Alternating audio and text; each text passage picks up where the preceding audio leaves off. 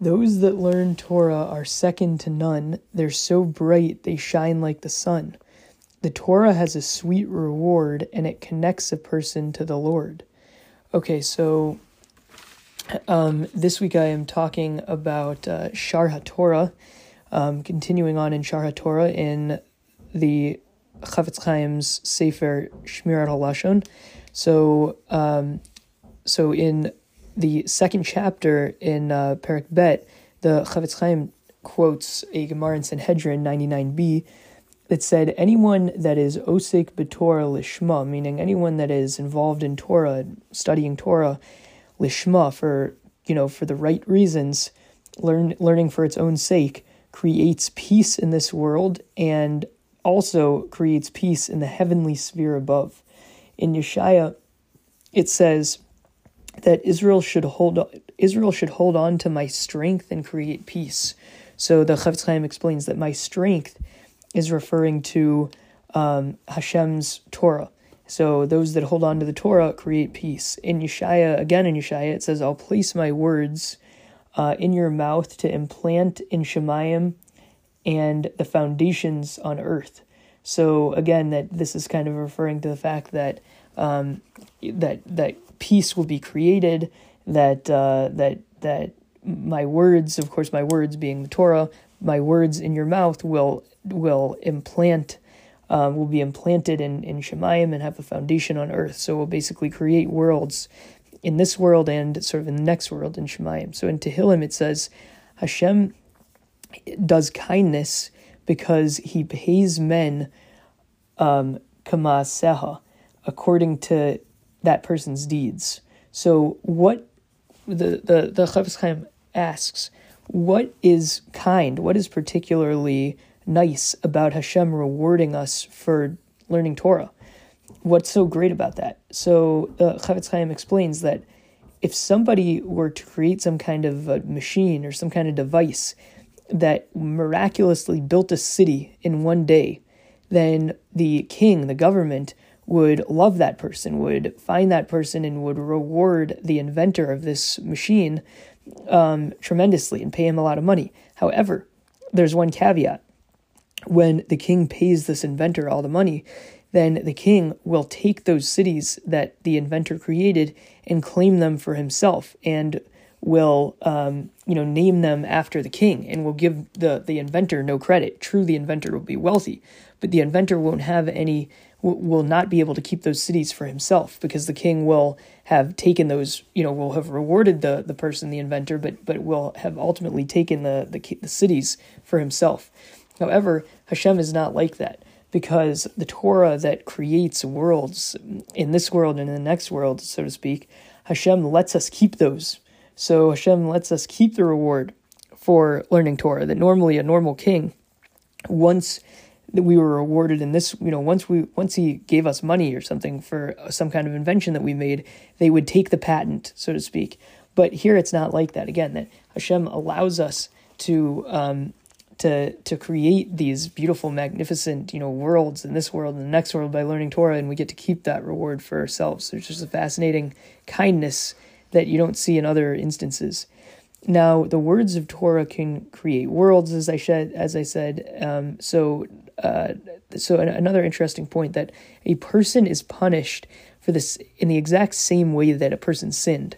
So therefore, because the number of sins that are possible are limited, so too the amount of punishments and the measure of punishments that can be given to us are limited. Because, as I said, since a person is punished in the exact same way that he sinned, since sinning is limited, so too punishment is limited. However, reward is different. Reward is in the realm of Hashem. So since God himself is unlimited, God can give us unlimited reward for learning Torah, which, again, juxtaposed to sinning, and punishment is limited by the number of sins. There's a limited number of sins, so there's a limited number of punishments.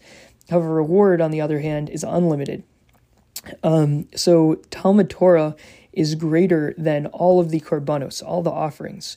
Why? In Shmuel it says that the sins of the house of Eli won't be forgiven with korbanos. There's no amount of offerings and sacrifices that the house of Eli can give that will give them kapara. However, there's one exception. The Torah, learning Torah, the house of Eli will be forgiven. So that's a proof that learning Torah is even greater than all the korbanos. In the Zohar, it says, being osik b'Torah, being involved in Torah, it's as if he offered all of the korbanos combined, and you're, in addition to that, you're forgiven for sins, and you are rewarded with a seat of honor in Olam Haba, in the future world. Now, the ability nowadays for korbanos to offer korbanos is taken away. We don't have the Beit HaMikdash anymore, so we have no ability now to bring korbanos. However, the Chafetz Chaim says that learning Torah, Talmud Torah, is still with us, and in a way, it's even greater than learning Torah is even greater than offering the korbanos, because the house of Eli were only forgiven not with korbanos, but we're only forgiven by learning Torah. Now, Talmud Torah is even greater than saving lives. It says in Megillah 16b. In Bava Metzia, it says, whoever enslaves himself to Torah in this world will be free in Olam Haba. And it says, don't covet greatness more than your Torah would justify, or desire wealth in this world, because the Torah, the reward that we'll get for Torah, the wealth, so to speak, that we'll get for Torah is even greater.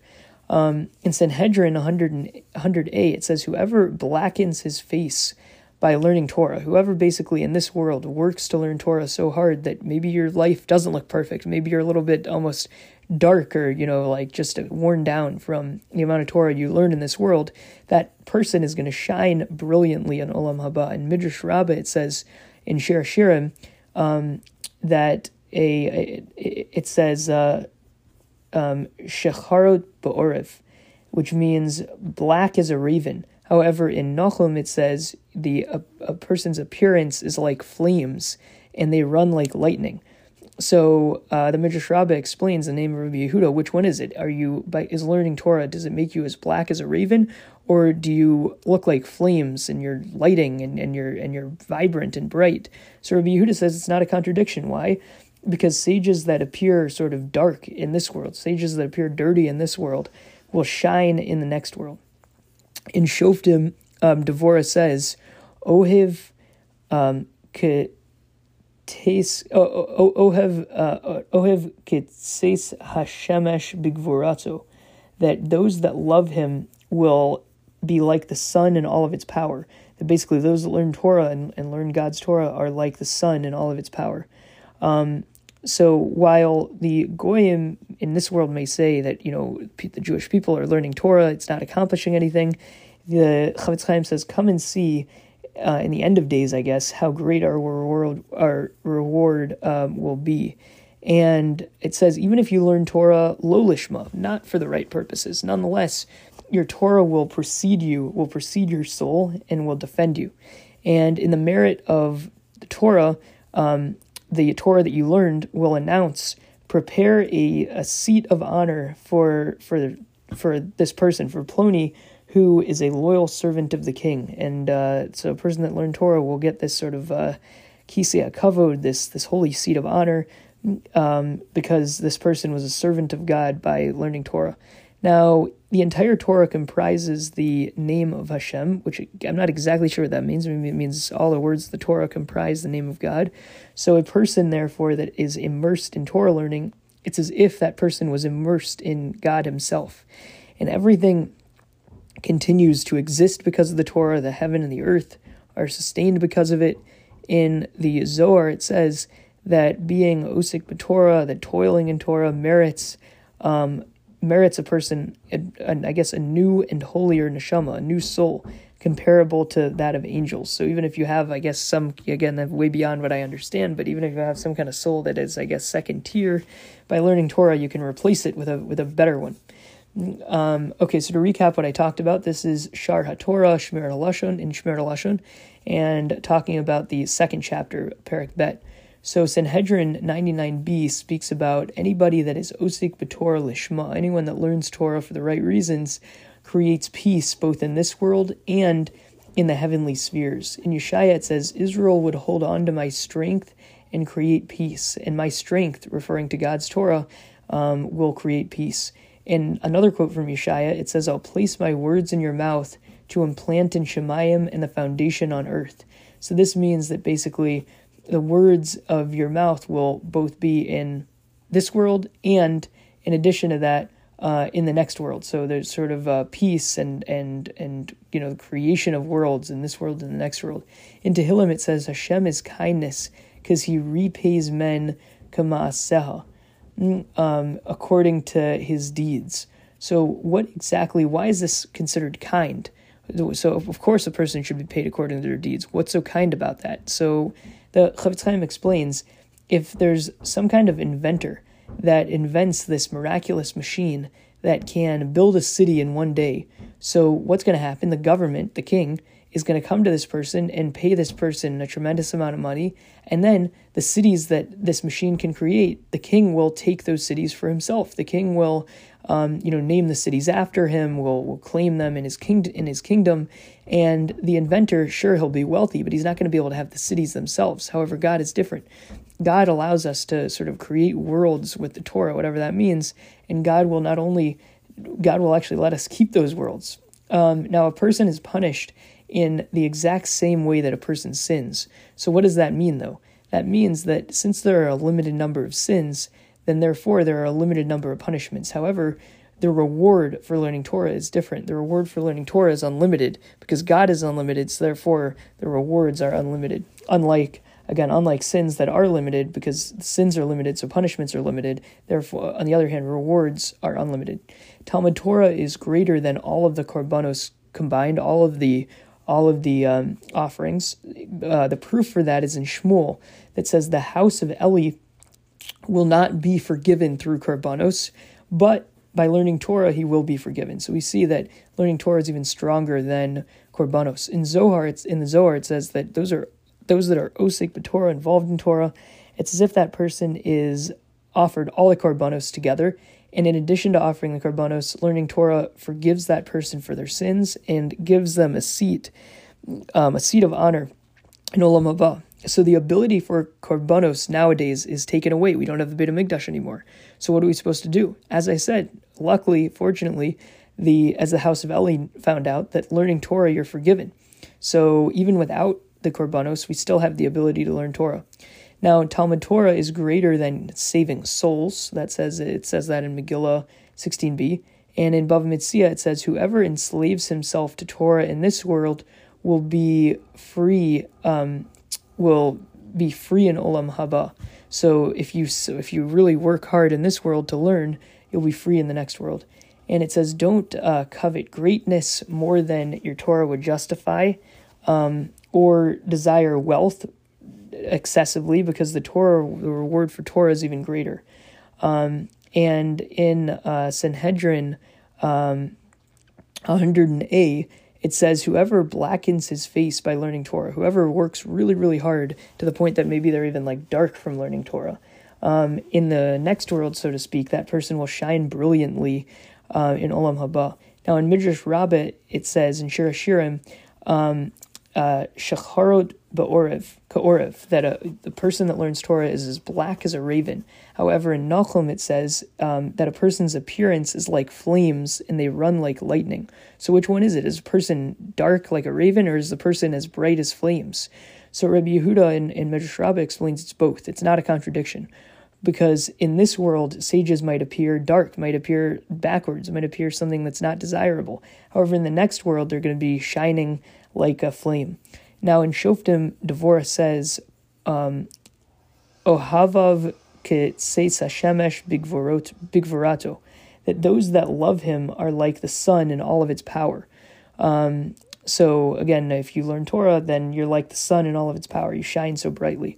Now, while the Goyim say that in this world we might be working for nothing, that the Torah we learn is just kind of a useless effort, the Chafetz Chaim says, come and see how great our reward will be. So the Chafetz Chaim explains, even if a person learns Torah lo lishma, not for the right purposes, but nonetheless, that person's Torah will precede their soul and will defend that person.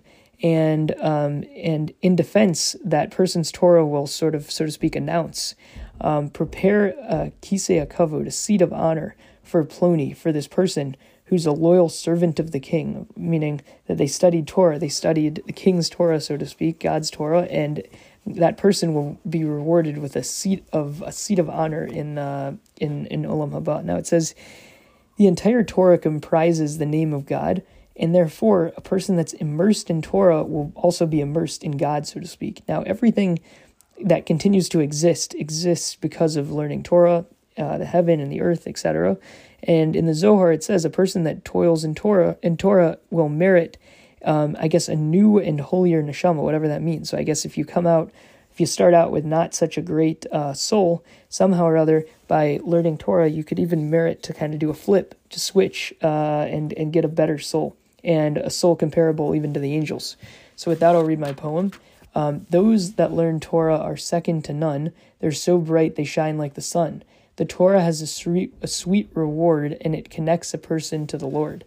So with that, this has been Shaar HaTorah, Shemirat HaLashon, the second Perek.